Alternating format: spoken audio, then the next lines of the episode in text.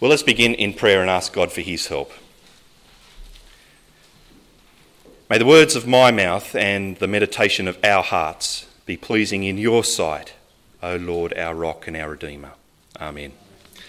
Well, we live in a world of hoaxes. Uh, we live in a world of deceptions and conspiracies and scams. You take the internet, for example. Rarely does a week go by where I don't receive an email from somebody trying to scam me. Last week, I received an email from a very generous man from Nigeria.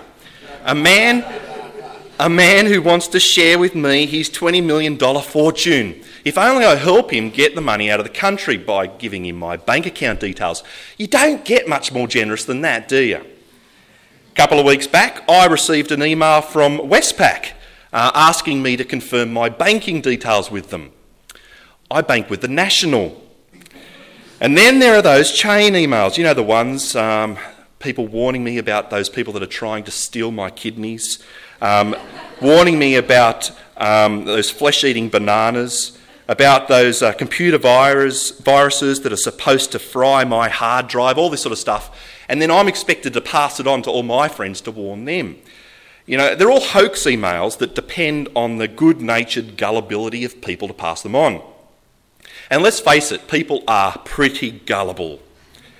On our recent youth group camp, uh, one of the kids informed me that if you say the word green very, very slowly out loud, it sounds like the word gullible. And to their delight, I was. Sometimes people are quite gullible. And people are ready to take advantage of that gullibility. Sometimes all we've got to lose is our pride, but sometimes it can be rather more serious. Uh, you may well recall in 1997, uh, Marshall Applewhite of the Heaven's Gate sect, how he convinced 37 people that there was a UFO travelling behind the Hale Bopp comet. Do you remember this? And how he was able to, able to persuade them to kill themselves so that their souls could then travel on this spaceship and go to heaven. People are gullible, and sometimes that gullibility can cost them dearly. And it would be the same if Christianity was found out to be a hoax. At best, if Christianity was determined to be a hoax, then it would make a complete mockery of our greatest hopes. It would make a complete mockery of all the sacrifices that we have made in the name of Jesus over the years. At worst, well, at worst, it would be a hoax that has perhaps kept us from the real truth of, of Islam or Mormonism or whatever. A hoax which has set us on a path straight to hell. Either way, it would be a very cruel hoax indeed. Let's face it, Christianity stands or falls on the resurrection of Jesus Christ. It is the absolute cornerstone of our faith. And then, yet, if you think about it, the idea of a man coming back from the dead, well, it's up there with flesh eating bananas and, and UFOs. As one of my scripture kids asked me this past week, couldn't it all just be a fisherman's tale? Well, when Luke wrote the book of Acts, he wrote it with a very specific purpose in mind. He wrote it to a man named Theophilus, and he wrote it in order to convince him that Christianity was no hoax. In the opening sentences of his two work series, Luke wrote, It seemed to me, it seemed good to me to write an account for you, most excellent Theophilus, so that you may know the certainty of the things you have been taught See, Luke wrote Acts in order to convince Theophilus that Christianity was no hoax. And so it seems to me a very good place for us to go to to determine for ourselves whether or not we should hit the delete button on Christianity once and for all as we would for any hoax email. So today we're going to look at this passage in Acts. But before we get there, let me give you a little bit of background of where we're up to. You'll remember that the Apostle Paul has now been back in the city of Jerusalem. He's now returned from his uh, mission to the Gentiles, and that mission is now completed. He's finished. It's now about 25 years since Paul had become a Christian. And the nature of Judaism in that time had changed dramatically. Now, there were lots of groups within Judaism, all, all of which Christianity was just one. See, no longer did the Jews persecute Jewish Christians for their belief that Jesus was the Messiah. There were now lots of Jewish groups that existed, all living side by side with their own different beliefs. Now, the hot topic, now the news of the day, was the tensions between the Jews and the Gentiles. In fact, in only a few years from the point where we're up to in Acts, in only a few years, there's going to be a great war that will break out between the Jews and between the Gentiles, particularly their Roman oppressors. So at this time, Jewish Gentile tensions are at an all time high.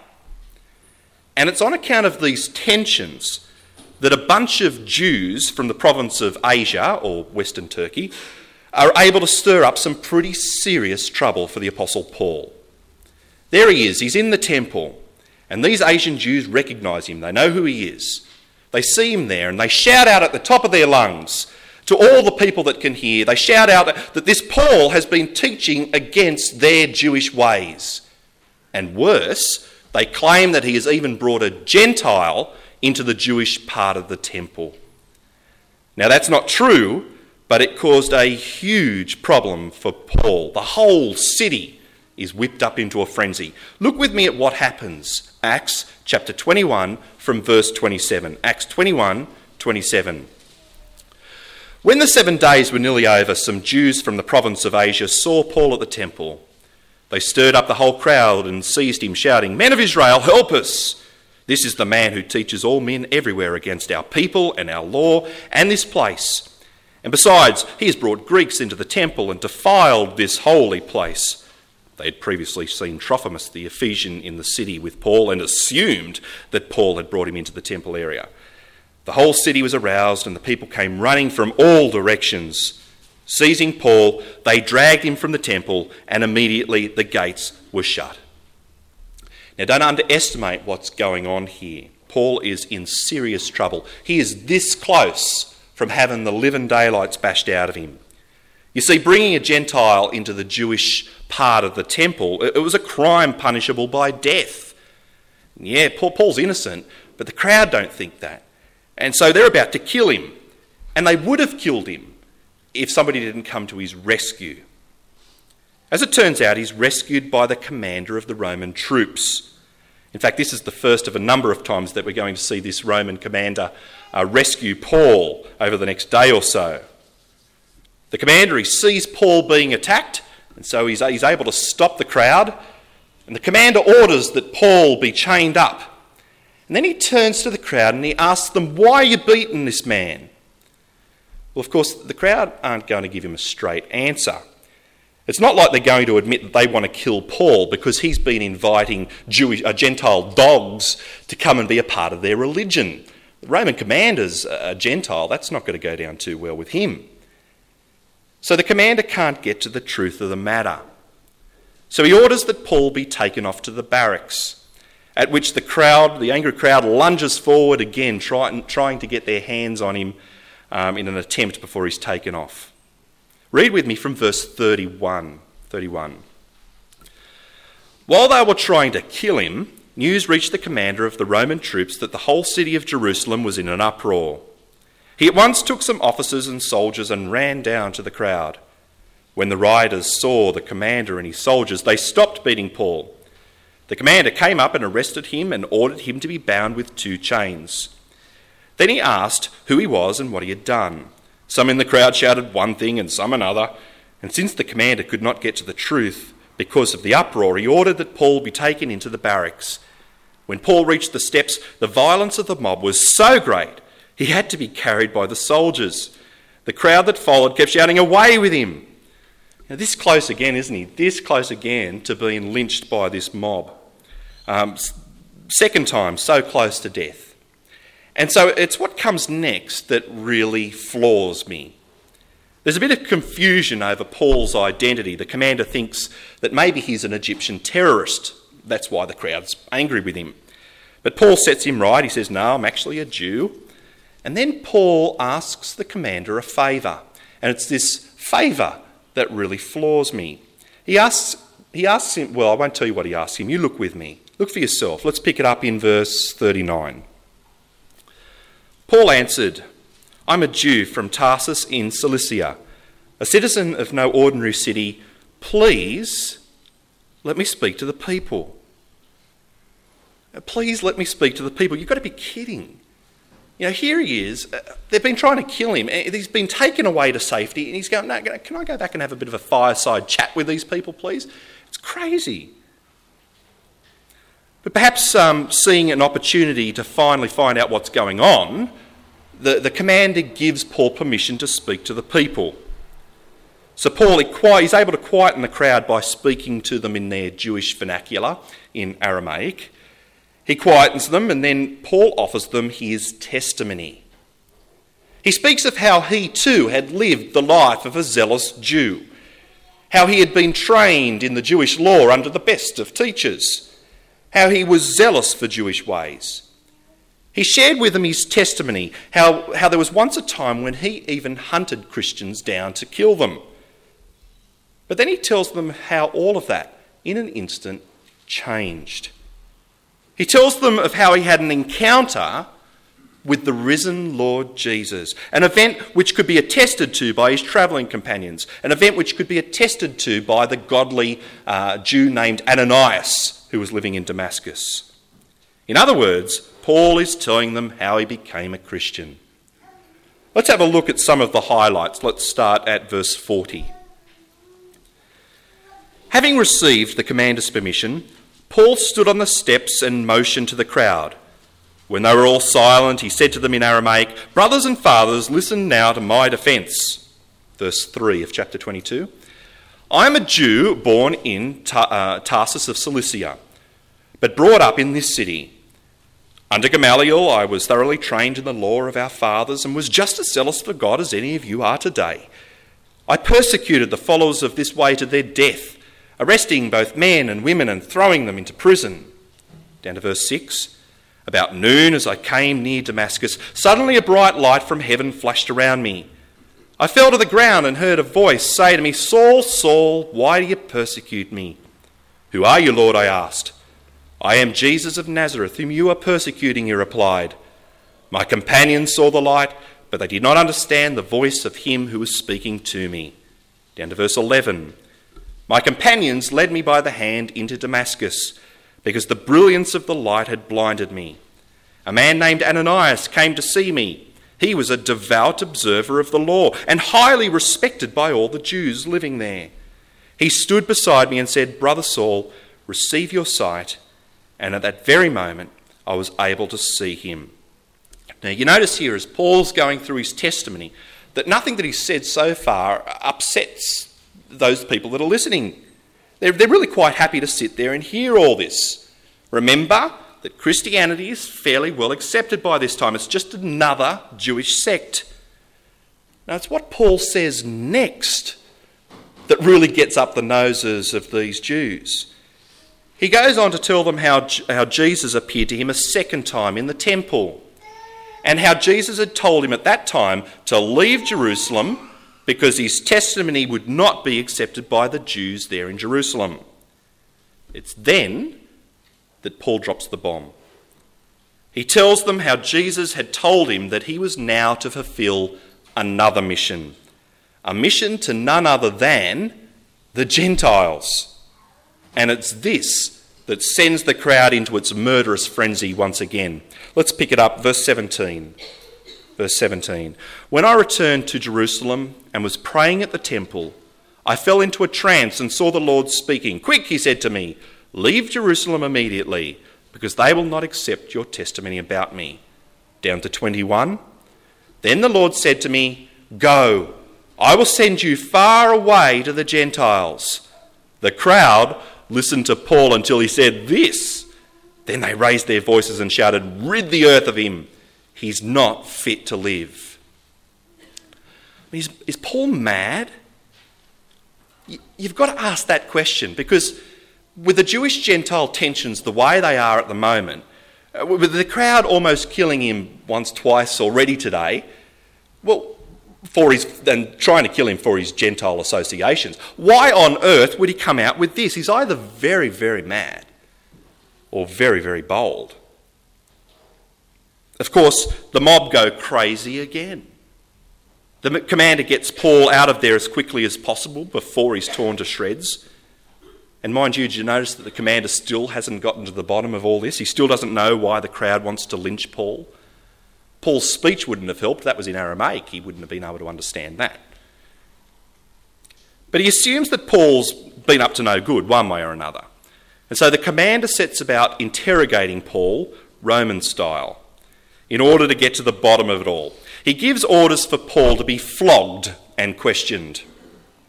Now, understand what this flogging entailed. This was not like the beatings that Paul had experienced previously. Now, this flogging was with the flagellum, long st- uh, strips of thin leather uh, into which bits of bone and metal had been woven. If you've seen Passion of the Christ, you know what, what's going on here. This sort of flogging, uh, it often resulted in death.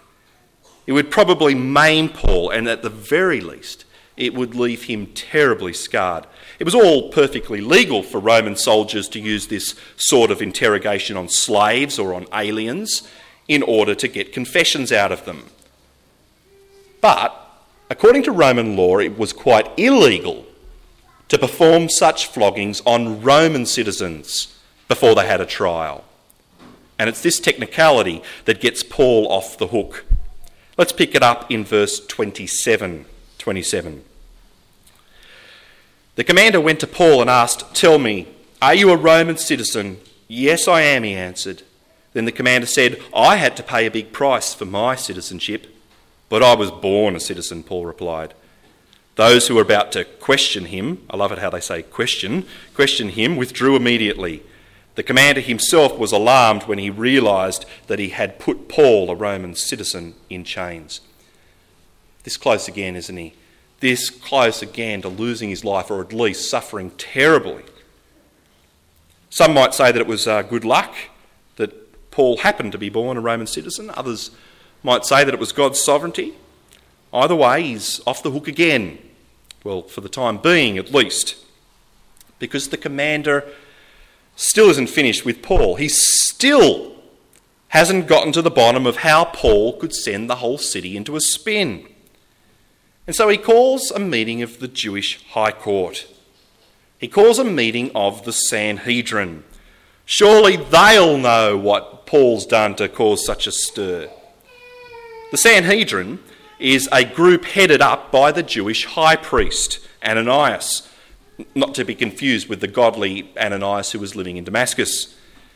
Paul is brought in, he's stood before the Sanhedrin, he looks the members of the Sanhedrin in the eyes, and he declares that before God Himself, his conscience is clear.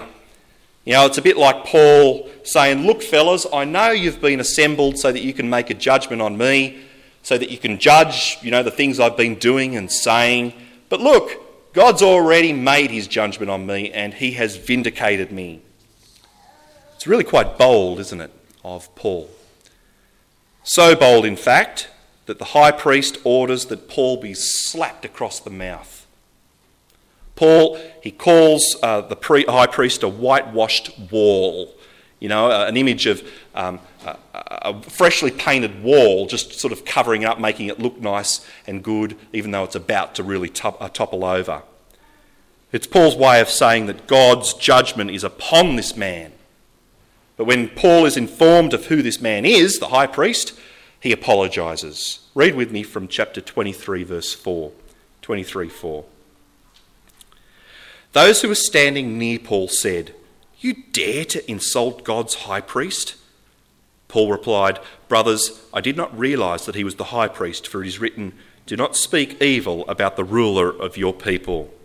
You know, it's as, as though the only time that Paul is ready to take a step back um, is when he's trying to please God.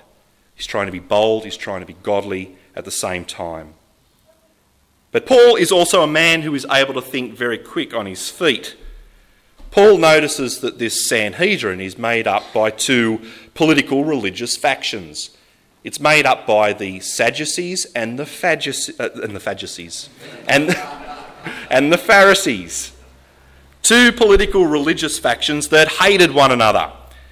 And so he makes a comment that is, yes, 100% true, but also 100% divisive. I love this bit. He says, Paul says, he is a Pharisee on trial for his belief in the resurrection of the dead. What does he mean by that?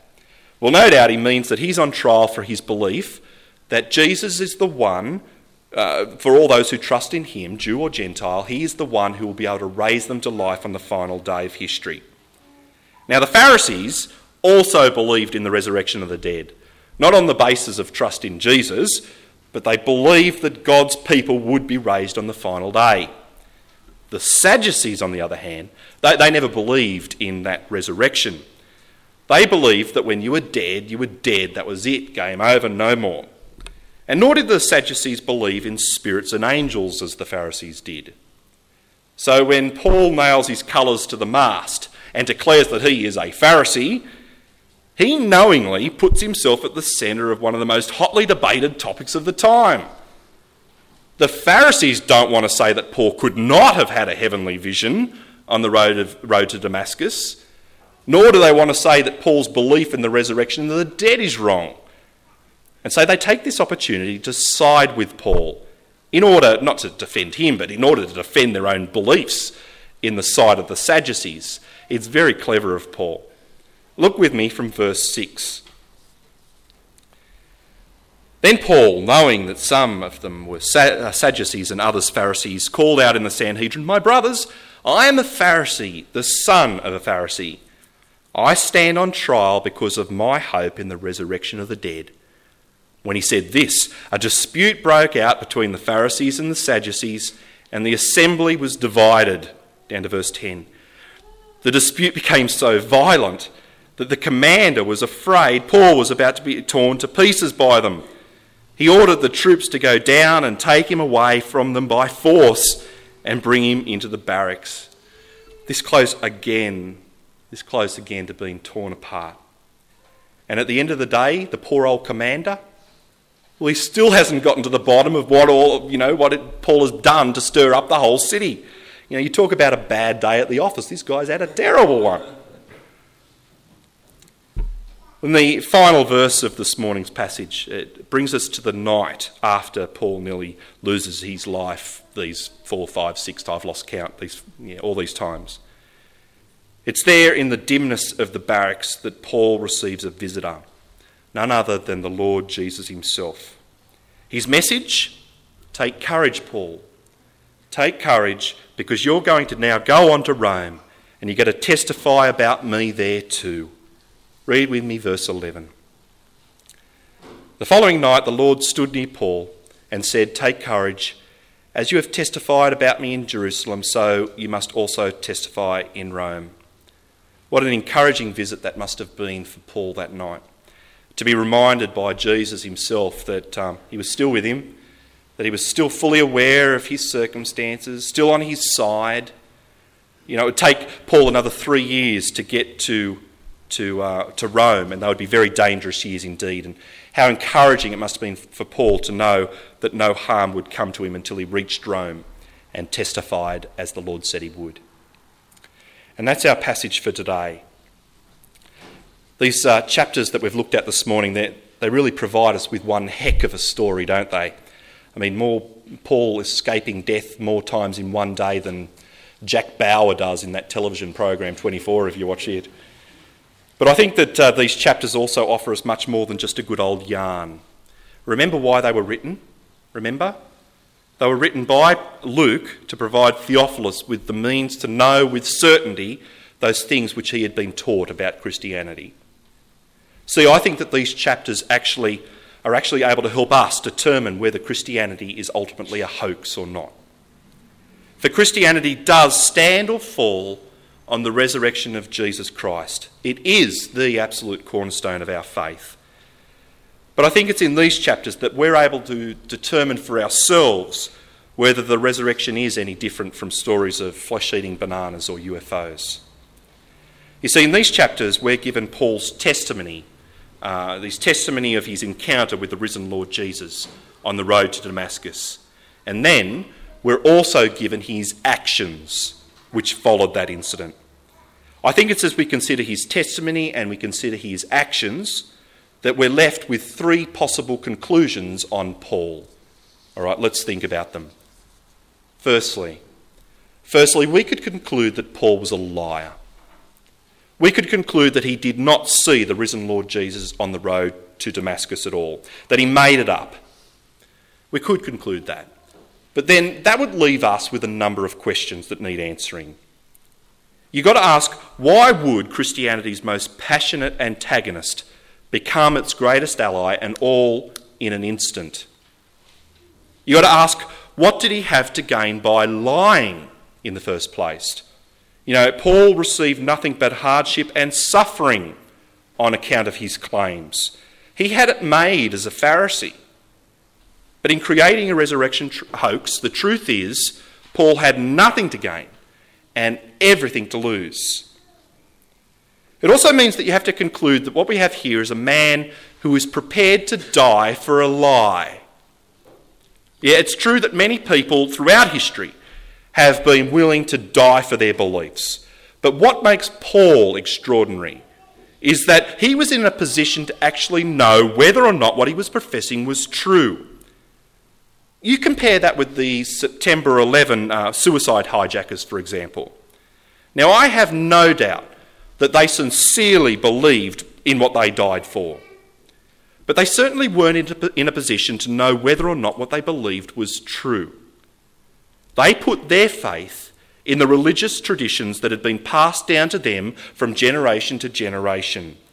They were dependent on someone else's testimony.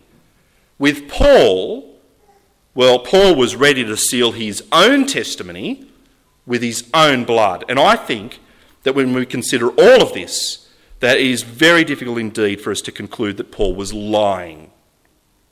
Okay, then, number two. We could conclude perhaps that Paul was mistaken. He was mistaken. Maybe we could conclude that his encounter with the risen Lord Jesus on the road to Damascus was the result of some kind of hallucination, some kind of psychiatric episode. Marshall Applewhite of the Heaven's Gate sect, he truly believed that a UFO was travelling behind the Hale Bopp comet. But then Years earlier, he had also checked himself into a psychiatric hospital where he was diagnosed as being delusional and suffering from clinical paranoia. Could it have been the same for Paul? All right, then, what about that? Well, it seems strange to me that up until his conversion, Paul seems to have been widely accepted as a strong, a stable, a man of great intellect, a man who had been put into a position of responsibility. So, if we're going to say that his mental state changed, then we would have to say that it changed in an instant. And if Paul did have an hallucination on the road to Damascus, then how do we account for Paul's travelling companions also seeing the light, also hearing the voice? How do we account for the Lord's appearing to the godly Ananias, telling him exactly where to find Paul?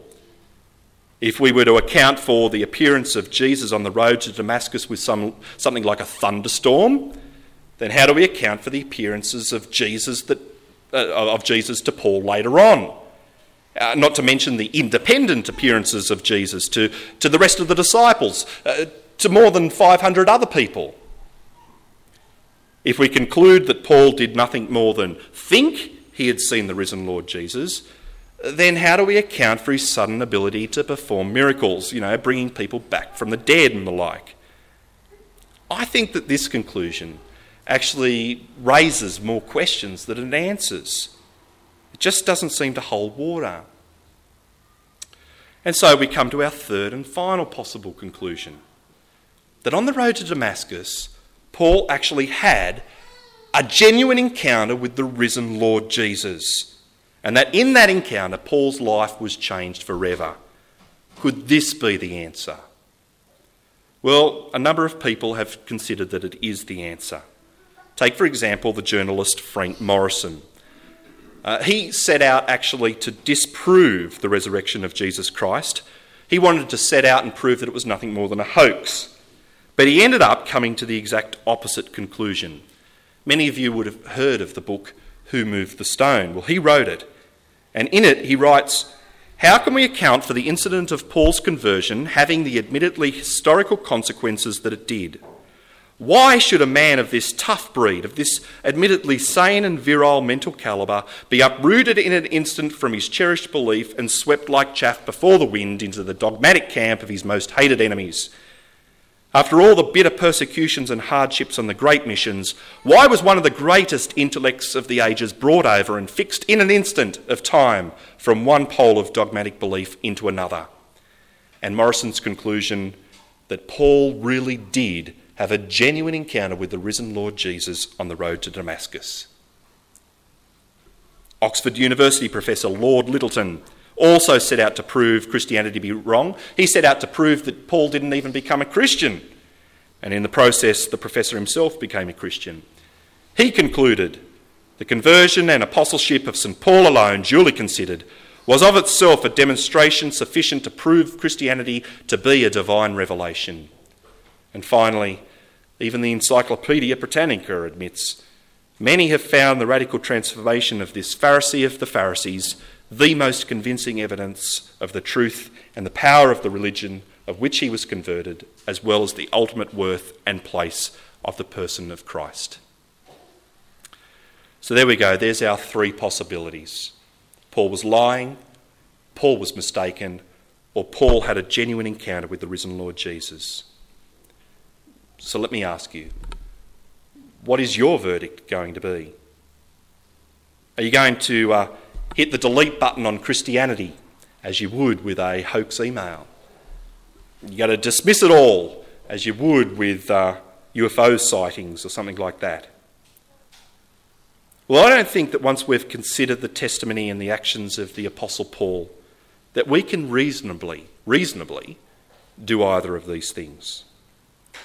I think that if we are serious about determining the status of Christianity, then we must now realise that the burden of proof now lies with those who wish to show Christianity to be a hoax. The first two conclusions just don't work. Only the third rings true. For 25 years, Paul suffered in the service of Christ. Everything he said and did, he attributed to the side of the risen Lord Jesus. Friends, if this is true, then we must conclude that Jesus Christ really rose from the dead. We must conclude that the cornerstone of our faith is fixed and firm, that our hopes are certain, that our sacrifices have not been for nothing, that we can follow the, the Lord with great confidence, not as gullible fools, but in the knowledge that Christianity is no hoax, but the greatest truth the world has ever heard. Let's pray. Father, we thank you for the Apostle Paul. We thank you for his great courage in the light of suffering. Thank you that he both testified with his lips and testified with his life that Jesus is alive.